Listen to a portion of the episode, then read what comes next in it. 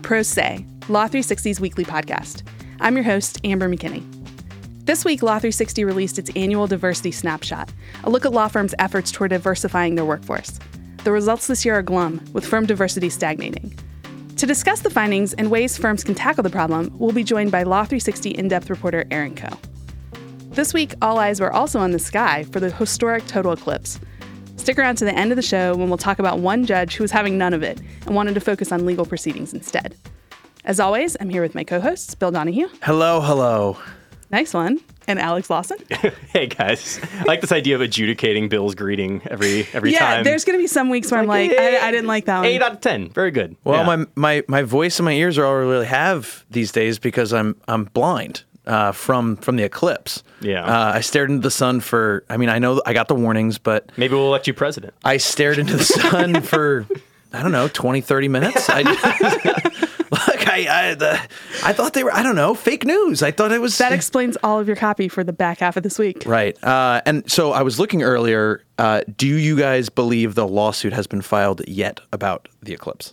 I haven't. like, You you mentioned it. I hadn't. I Hmm. hadn't seen one yet. I had a, I had a thought that did anyone see that cool picture of it got picked up everywhere. I forget. I don't know who has the original credit, but the uh, the International Space Station like time lapsing across Yeah, the eclipse. Yeah, yeah. It would be funny if somebody like on Earth uh, sued NASA and the other space programs for obstructing their view of the eclipse. Just like, hey, get the get That's the not manned was trying to space hub at. out of my way. But I don't know. So but I what's don't know the if that answer happened. about though. suits, though?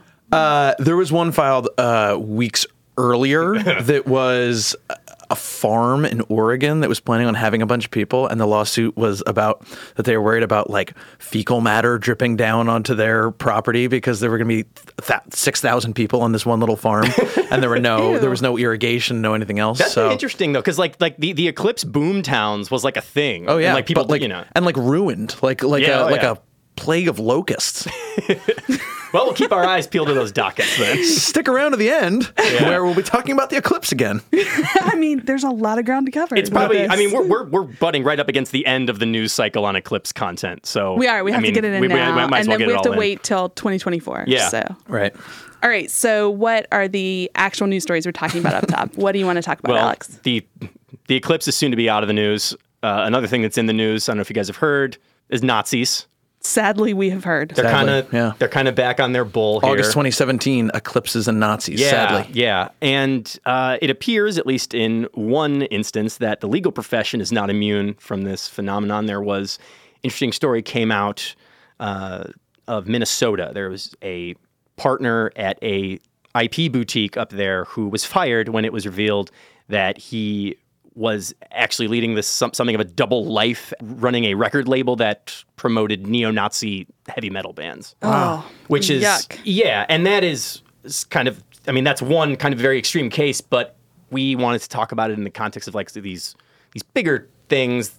Sure. These bigger But issues so that come on. up with like with like workplace issues. Sure. Yeah. Let's bring it back a little bit. What, what was this? You know, what was this guy? What, and what was the label he was running? Yeah, uh, the guy's name was Aaron Davis. He worked for, as I said, an IP boutique called Patterson Thuente uh, in Minneapolis. Not sure the pronunciation there, but that's the that's the firm. And it was originally reported by the Alt Weekly up there in the Twin Cities called City Pages. Wanted to credit them. We at Law 360 you know, confirmed it and had our own story. But it basically came to light that he was running this um, record label that was called Behold Barbarity Records Yeah, that sounds right. and it was connected to some neo-Nazi supporting bands. And you might be saying like, "Oh, like how explicit is their neo-Nazi alignment or whatever?" Right. Was it like a little, a little neo-Nazi-ish? Not Right. quite. And I honestly like, you know, trigger warning or whatever coming up here for some immensely anti-Semitic language, but this is just sort of illustrates how extreme we're talking about here. Some of the bands uh, that this guy Aaron Davis promoted at his label had albums and songs with titles like "Behead the Semite," "Kill the Jews," and "At the Dawn of a New Aryan Empire." So there's no way to. There's nothing around that. This is just very clearly awful. Mm-hmm. Was he using? Was he using an alias or or what? It doesn't appear. I, I'm not exactly sure on why it took so long or why it didn't, you know, come to Right. light. And we talked about attorney vetting a couple uh, couple shows ago. Yeah. You know, you'd think you'd catch the like the neo-Nazi record label he's running. Yeah. Well, anyway, so like I you know, long story short, leading a double life as a, if not a Nazi sympathizer, then somebody who's, you know, profiting off of them. Right, who would just use you know, that hateful- Circulating their yeah. message throughout the, you know, community or whatever you want to say. So he got the axe for that. Well, this does, like you sort of alluded to a minute ago, bring up really interesting questions about so you're an employer and you find out someone is doing something like this. What can you do about it? Can you just fire the person? Are th- is there going to be any legal blowback that comes your way Yeah, if is- you want to get rid of these people from your workplace? Is being an abhorrent racist a protected class? Great question. Uh, and I would encourage no, everybody. the answer to that first one is no. I was saying- but I was- other problems. I was going to say, Amber, feel free to jump in at any point in this. You are the one with the uh, employment law training here, but uh, I would encourage everybody to read the story that Braden Campbell, who joined us on the pod, a little was that last week? It was last week, right? Or no, two, a, a Couple weeks couple ago. weeks ago. Um, who joined us, and he basically worked backwards from this idea of can you fire someone because they're a Nazi? And the answer to the question, to that question, in a general way, is most of the time yes, but this is the law where things are not always black and white and he sort of parses out a couple of different circumstances and laws to keep in mind so, So, what were a few of those? Like, what were some pitfalls to avoid if you're trying to deal with this problem? I just, yeah. I mean, when we're, we're talking here about legal liability, it sounds really weird when we're talking about what are some back, what are some like, Yeah, I don't some mean- ways I- that firing a Nazi can backfire? I would mean, like yes. everyone to fire the, the Nazis that they discover, but um, you know, the company shouldn't be afraid of doing that. So we're just going to give them the facts of like Well, first- what things can yeah. happen. First of all, speaking broadly, if you're a private at will employer, you can fire anybody for a lot of things. Right. Uh, most, you know, with you know, it falls in. There are certain exceptions there, but like, you know, speaking generally, at will employees are pretty much at your whim. Now, if we work backwards from constitutional protections, it falls between if you are a private sector employer or a public sector employer. That's a key distinction. Right. And, you know, if you're working for the public sector, you have to worry about sort of stifling people's sort of reasonable political speech. And that is an area where you can envision an obstacle cropping up about firing somebody for being a Nazi. Although Braden did uh, really good work in highlighting there was an 11th Circuit decision a few years ago where in Florida, a Florida sheriff was actually the court said it was okay for him to fire a worker at the department because he had attended a KKK rally. So, hmm. Yeah. you know, if there is, to the extent that, that there's a bright line drawn, we kind of have some guidance on that front. And there are other things to keep in mind, like the patchwork of state laws. It gets really tricky there. Mm-hmm. But the other interesting point in Braden's story is about in in a union context, Which And- we talked about. and this gets back to a thing that uh, when you brought us that story in the offbeat section a couple of weeks ago about the guy who posted a profane Facebook Right. rant, and it was within, and, and that sort of, this probably gets into something a little muddier than like straight up Nazi endorsement. But if you're talking about things that are could be considered offensive to somebody, as we talked about on that episode, the National Labor Relations Act uh, and the NLRB that enforces it has basically taken a wide view uh, of that statute and saying like you have some room to say what we might consider offensive things in the context of workplace organizing or airing grievances Right. about the workplace. Although, if I remember correctly, the opinion in that case that you talked about was like, this is getting pretty close to the line. Yeah, we talked about And that, would that it be was, like, right up to that edge. To see something as extreme as this get tested, but um, you know, I- those are the broad strokes. I will not be surprised if we don't have a case like that to talk about later on the pod. It seems like with the sentiment that's out there right now, we're Mm-hmm. going to hear a lot more about this issue. Nazis. Hate those guys. Glad we got that into the pod. Very clear. Bill, I know you have a big case to talk about today. Can you tell us about it? big, like really big, like 417 million big. Yo, Yeah. Uh, Johnson and Johnson was hit with a whopping 417 million dollar verdict on Monday, which is the largest yet in ongoing litigation involving thousands of cases filed around the country over alleged links between baby powder and an increased risk of ovarian cancer. I think a lot of people have heard about this um, fight over whether baby powder has been causing cancer, but what happened in this case to get us to such a big verdict? So there was a four week trial in LA, um, a jury trial. And uh, after two days of deliberations this week, the jury came back in favor of the plaintiff Ava Echeverria, who is dying currently of of cancer.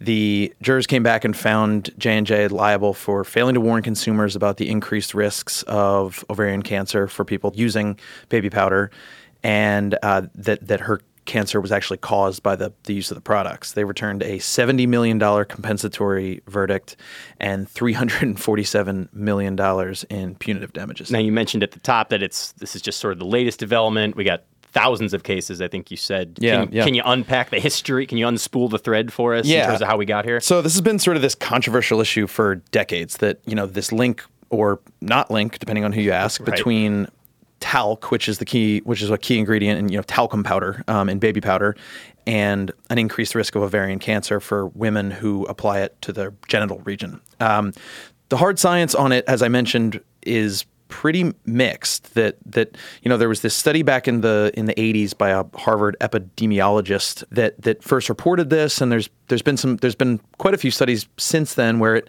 you know it it suggested that there may be a connection or said that there theoretically could be a connection This is often not as binary as people would. Exactly. yeah. Mm-hmm. It's it's it's a very gray, a murky situation. Um, and then there's been other studies where you know they say that that there isn't there just isn't concrete evidence of this. That again, it theoretically could be the case, but there isn't enough for us to say that it causes it or that it's even strongly associated with it. I think the the American Cancer Society says that that more research is needed and that there may have been problems with previous studies. And the National Cancer Institute said that the quote the weight of evidence does not support an association between talc and cancer. But that didn't stop people from suing, and lots No. of people. yeah. Um, so in the last few years, thousands and thousands of sick people. It's hard to get a hard number, but it's somewhere between four and five thousand lawsuits have been filed over this, claiming that J and J deliberately sort of suppressed the information about this, about the risks that, that were posed by it, and that that these people have gotten sick as a result. So, what do we make of the idea that the science is maybe not completely clear? It's a little murky. There's some places saying it's just completely inconclusive. Um, but we had a huge verdict here. Like that, they Yeah, you'd, I mean, you'd think that when you when you see it, you'd think that it would be hard a hard thing to prove in a court of law. That Sure. that you know that, that these studies that sort of suggest that it may be connected, and the the few studies that say that it, you know, that it seems like it would be a hard a hard case, but. But the sort of what we've seen um, from the courtroom results have, have gone the other way. That there were there have been four verdicts in these cases in all in Missouri, and um, they totaled three hundred million dollars in damages against J and J, and across four cases. across four about. cases. Yeah. So they n- the largest of those was 110 million. Okay. So now we have another jurisdiction. So it wasn't just this Missouri jurisdiction being you know friendly to the plaintiffs. Mm-hmm. Yeah.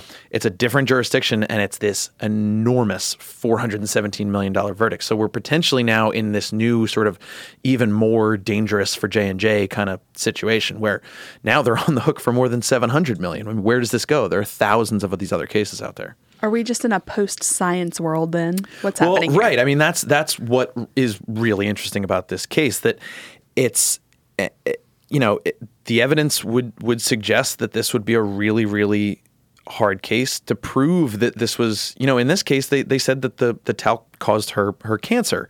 So, it, you know, it, it raises all these interesting questions about the U.S. system and the jury system, and you know, th- this conflict of of of why are they siding with with the plaintiffs? Well, their hearts is what I'm guessing. I mean, it's pretty hard to hear cancer and not have a lot of empathy for these plaintiffs, right? Yeah. So Daniel Siegel, our reporter on the case here at Law 360, he wrote a very interesting story looking at at these verdicts and looking at the cases going forward, and what these plaintiffs are doing well if if if the sort of the science is against them. And what he found is that they're they're focusing on other things, which sounds simple enough, but you know they present information in court about how J and J lobbied to not have to put warning labels on there, and they present it as you know this was them covering things up. As you mentioned, it's an incredibly sympathetic plaintiff here. It's someone who's She's termi- literally dying. terminally ill. So Yeah. y- you know it's. And then it's it, it couldn't be a less sympathetic defendant. It's this company that made $16 billion in profits last year that, that we have this evidence of them trying to not put this warning label on. And it clouds the idea that, well, they didn't need to put a warning label on if it what didn't hurt you. But, mm-hmm. you know, you can present this story that sort of circles the flaw in the case. It's a classic, you know, big company versus, you know, this really sympathetic injured person. Right. And J&J has repeatedly, I mean, they their case is that we are right on the science and and you know, the statement they gave out on Monday was we're going to appeal this. We are incredibly sympathetic to anyone who is is is suffering from a disease, but the science doesn't point to the fact that our product caused it. There just isn't enough evidence for us to be held liable for this. So, but clearly that that didn't work.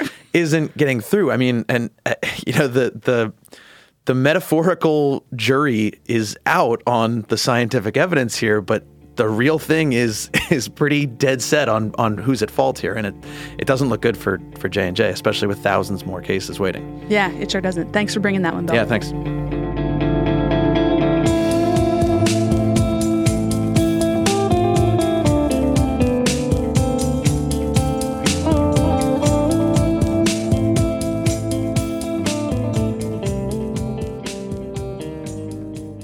This week, Law 360 released our annual Diversity Snapshot, a survey of more than 300 firms looking at the diversity of the attorneys who work there, and the findings aren't great. Law firms have stagnated in their push for greater diversity, with minority representation growing by less than a percentage point over last year's survey. Amber, I'm gonna have to, I'm gonna have to break in here. Uh, this sounds a whole lot like the glass ceiling report that we discussed a few weeks ago about about women at big law firms. I'm really glad you broke in, Bill, because it's basically exactly like that. Yeah. There's a lot of stagnation going on at law firms, and we hope every year when we do these annual surveys, we're going to see improvement on these measures, and we're just not seeing it. So today we're going to be joined by our Law 360 in-depth reporter Erin Coe. She's going to break down these survey results for us and highlight a few examples of the firms that actually are making some progress. Welcome, Erin. Thanks for having me. So, I'd like to just get everybody listening today oriented to this report. Can you just give us um, sort of the highlights of what we found this year? Yeah, so one of our main findings is that law firms are lagging behind the diversity we are seeing at law schools. Uh, American Bar Association statistics show minorities have made up more than 20% of law students for nearly two decades, and they recently surpassed the 30% mark. Wow. At the same time, only 15% of attorneys and less than 9% of partners at law firms we surveyed identify as an attorney of color. These figures really haven't changed all that much from last year. So it's not translating into the into the firm environment. Not at all, no. All right, so that's obviously not good news. The report was was pretty gloomy. Um, uh, are there any are there any are there any stats here that that you know certain groups that are particularly underrepresented um, in in big firms? Yes. So our survey found that black attorneys are the least represented at every level, especially at the highest ranks. We surveyed over 31,000 equity partners and just over 500, so that's less than 2%, identified as black. Jeez. And it is actually a pretty startling disparity at the highest ranks. For every black uh, equity partner, there are just under 53 white equity partners. That's really shocking. I mean, you can just imagine how isolating that is for many of these partners of color. Yeah. And I mean, this follows in a lot of the broad strokes of our show about our glass ceiling report, which dealt with gender diversity. Uh, and in that same vein, I did want to ask you there we did had we, we did have some coverage on a few silver linings about firms that are making some strides toward improving the diversity of their ranks. Uh, if you could tell us about a few of those, I think uh, that would brighten up the room a little bit at least. Sure, I'd love to. Um, a few examples are Lewis Brisbois, um, and it added 50 minority attorneys, including 20 partners last year. Polsinelli, which brought in 34 minority attorneys, including nine partners, and Holland and Knight, which added 20 minority attorneys, including five partners. Um, so those are some examples, but the attorneys I talked to said what these firms were doing went beyond just focusing on the numbers, and I can give you a couple of examples of that. Um, when litigator Juan Alcala interviewed at Holland and Knight in Miami last year, he was walking past some of the lawyers' offices at the firm, and all he could hear were lawyers speaking Spanish. Mm-hmm. Mm-hmm. This is a guy who was used to being one of the few Hispanic lawyers who could speak Spanish at his previous firms. so when he heard the sound, it put him at ease instantly, and Yeah. he felt like he finally found somewhere he belonged. Yeah, that probably that means really- Yeah, probably means a lot to an attorney when we're talking about these numbers where they mostly go into a very white law firm environment. That if they do hear a whole group of attorneys speaking Spanish, it immediately puts them at ease. Exactly. So I think that did give him the kind of just um, sense of comfort that you know maybe he'd been looking for at other firms and just hadn't found it. Um, and he also said that what he really appreciated about the firm was that having diverse lawyers was not just a check mark or a way to improve its numbers, but for them it just made good business sense. So, so, so what does that a different mean? approach. Yeah, what does that mean when they say it makes good business sense? Because we do hear a lot about firms saying they want more diversity and uh, people striving for it, and they're clearly not reaching those goals. But why should they be? Why should they be focusing on this? Uh, not just for the good of it's the right thing to do, but mm-hmm. that it, it works for the, the company, the business. Well, I mean, at least with Juan's um, practice, he's a litigator, but he's also he he works on international disputes um, in the U.S. as well as Latin America. So it, it made sense because you know he had a common language to work with. He understands that culture, and I think that, that just that's just an, a value add for the firm right there. I also saw in some of our other coverage, in as part of this diversity snapshot, um, stats about you know different general counsel seeking different in-house counsel seeking diversity stats from from firms saying that you know this is part of something that we want from you and that that you know this is what we're going to be looking for. And it so in terms of going out and getting more business it, it really also matters.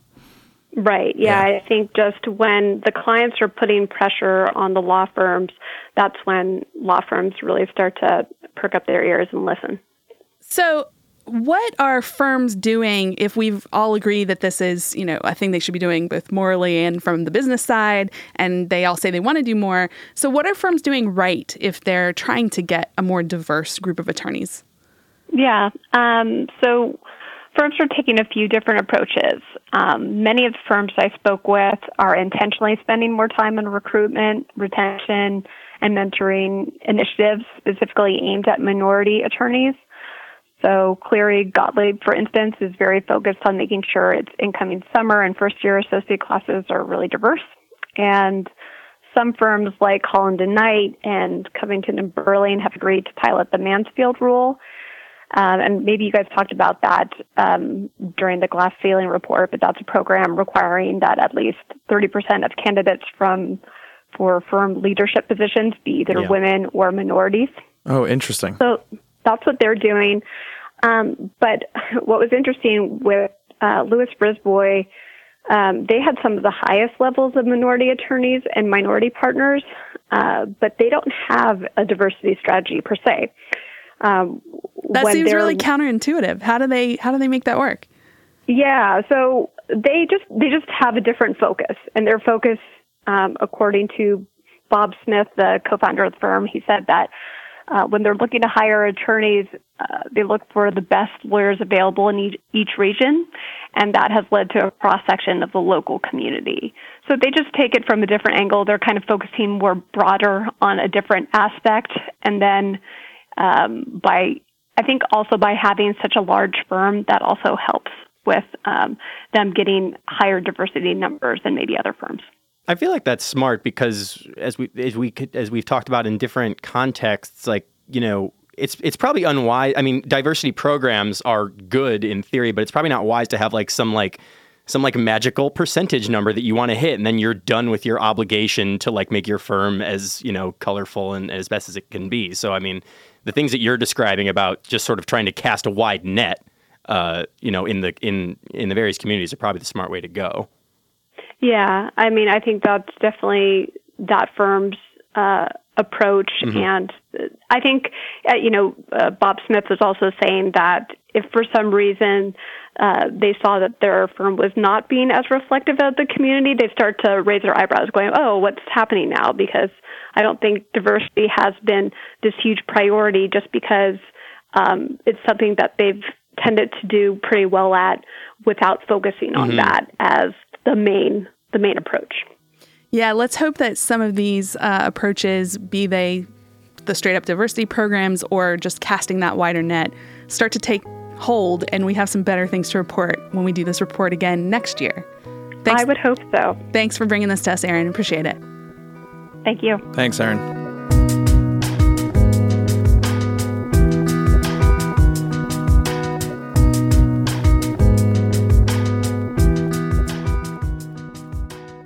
Like to end our show with something offbeat, and we're going to do that by getting back into the eclipse. But I'd also like to welcome a guest for this segment, Abraham Musako.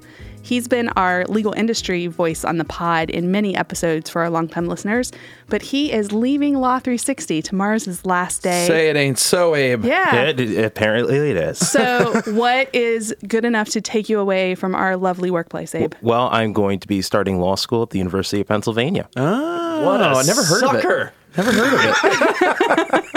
I'm well, kidding. don't do anything stupid, or we're going to talk about you on the podcast. This is, this is you, you happen to be appearing on the segment that you do not want to be on later when you're a successful attorney. That is the idea. Win a case one day so we can talk about you in the up top, Yeah. not at this offbeat moment.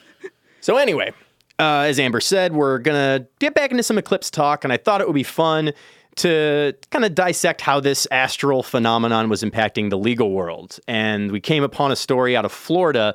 There was this uh, gun running trial in Florida that saw an ATF agent who was a key government witness.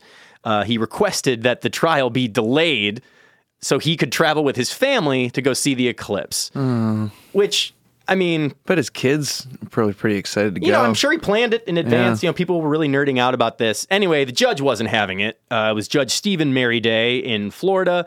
And he issued this really funny opinion. If you Google it, it'll come up. Um, and he basically was throwing a lot of shade at the idea that the eclipse is like that special anymore. He's saying like like we're not. This is not the era of the Babylonians. Like we we know. And also, you know, we we're, we're in New York City. The better eclipse for us is 2024. I'm Yeah. holding out for that one. Yeah, this was Florida. I'm not sure. I think Florida had a similar percentage as us. I'm not really Yeah. sure. I probably should have uh, spent some time on that. Anyway, he was basically saying the nut of his opinion was like the courts are overworked as it is. We're not going to like delay this whole thing so you can look at the sun for like three minutes. It's basically what he said. well, you know who else tried to go view the eclipse? Allegedly, Who's that? Treasury Secretary Steve Mnuchin. There's now been a FOIA uh, Is that right? lawsuit or a FOIA request filed to see whether or not the Treasury Secretary and his wife Oh. went to use a government plane to drive to go fly down to. This is this is news in the offbeat, Bill. Yeah, it came out came out like a couple hours ago. That Oh, a FOIA wow. request. It's Wow. um it's some it's like Crew C R E W in Yep. in DC. They filed a FOIA request. So Yeah. we will see. It was the same day where she had that Instagram rant and that got that, that blew up on.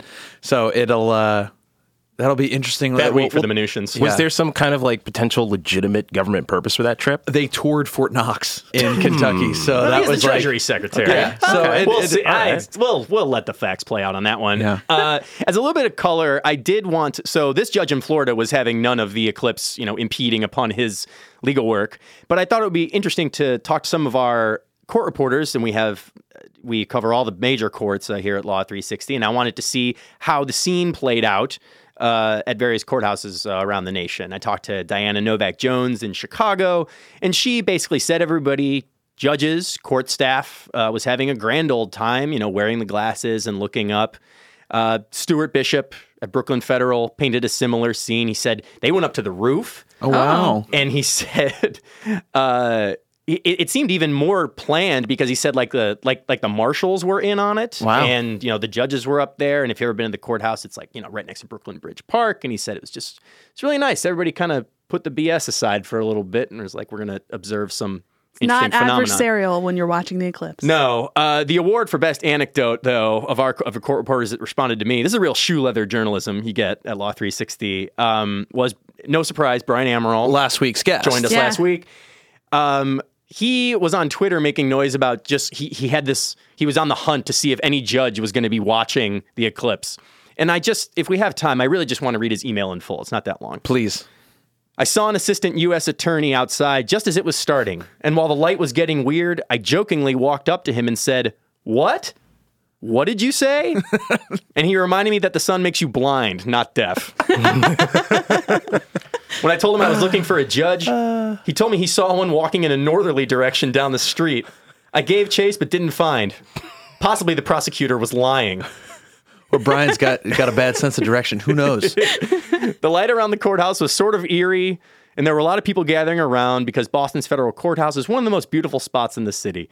But of course, I had an interview at the time with a lawyer for my Top Chef analysis piece, so I did it on a bench while glancing up at the sun without glasses. That is all.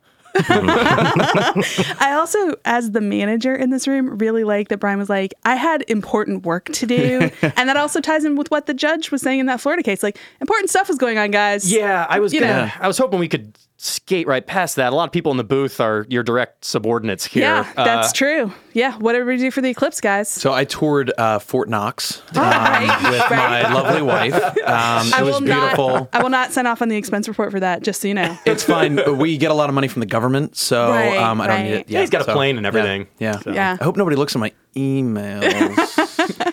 I was actually working from home the day of the eclipse, but what were people doing here in the office, Abe? Well, uh, we went outside of the New York office to watch the eclipse, and it was very cool to see all the people standing on the street corners looking up at the sky. It's kind of like if any of you remember uh, Independence Day when the Yeah. alien spaceships came, uh, people just standing in the streets looking up at the sky. Uh, it was even better because annihilation was not coming. I mean, so far as we know. I As mean, far I as mean, we we'll know, see. We got. I mean, it's like six o'clock on Thursday. I mean, there may be a clock on this stuff. Right. True. Yeah. Eclipse Count- aftermath. A countdown clock that only Jeff Goldblum can discover.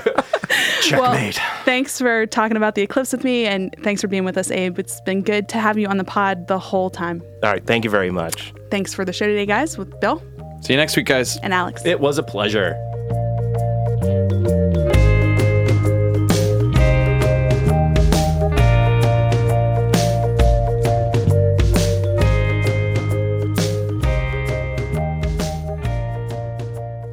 We have several people to thank for today's show, including our producers Kelly Marcano and Stephen Trader.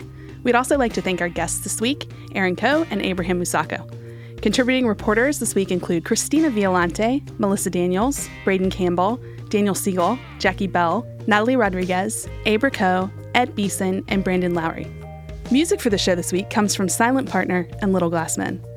If you want to know more about any of the legal developments we've discussed today, check out our website at law360.com backslash podcast. And if you like the show, please leave us a review on iTunes. Thanks and join us again next week.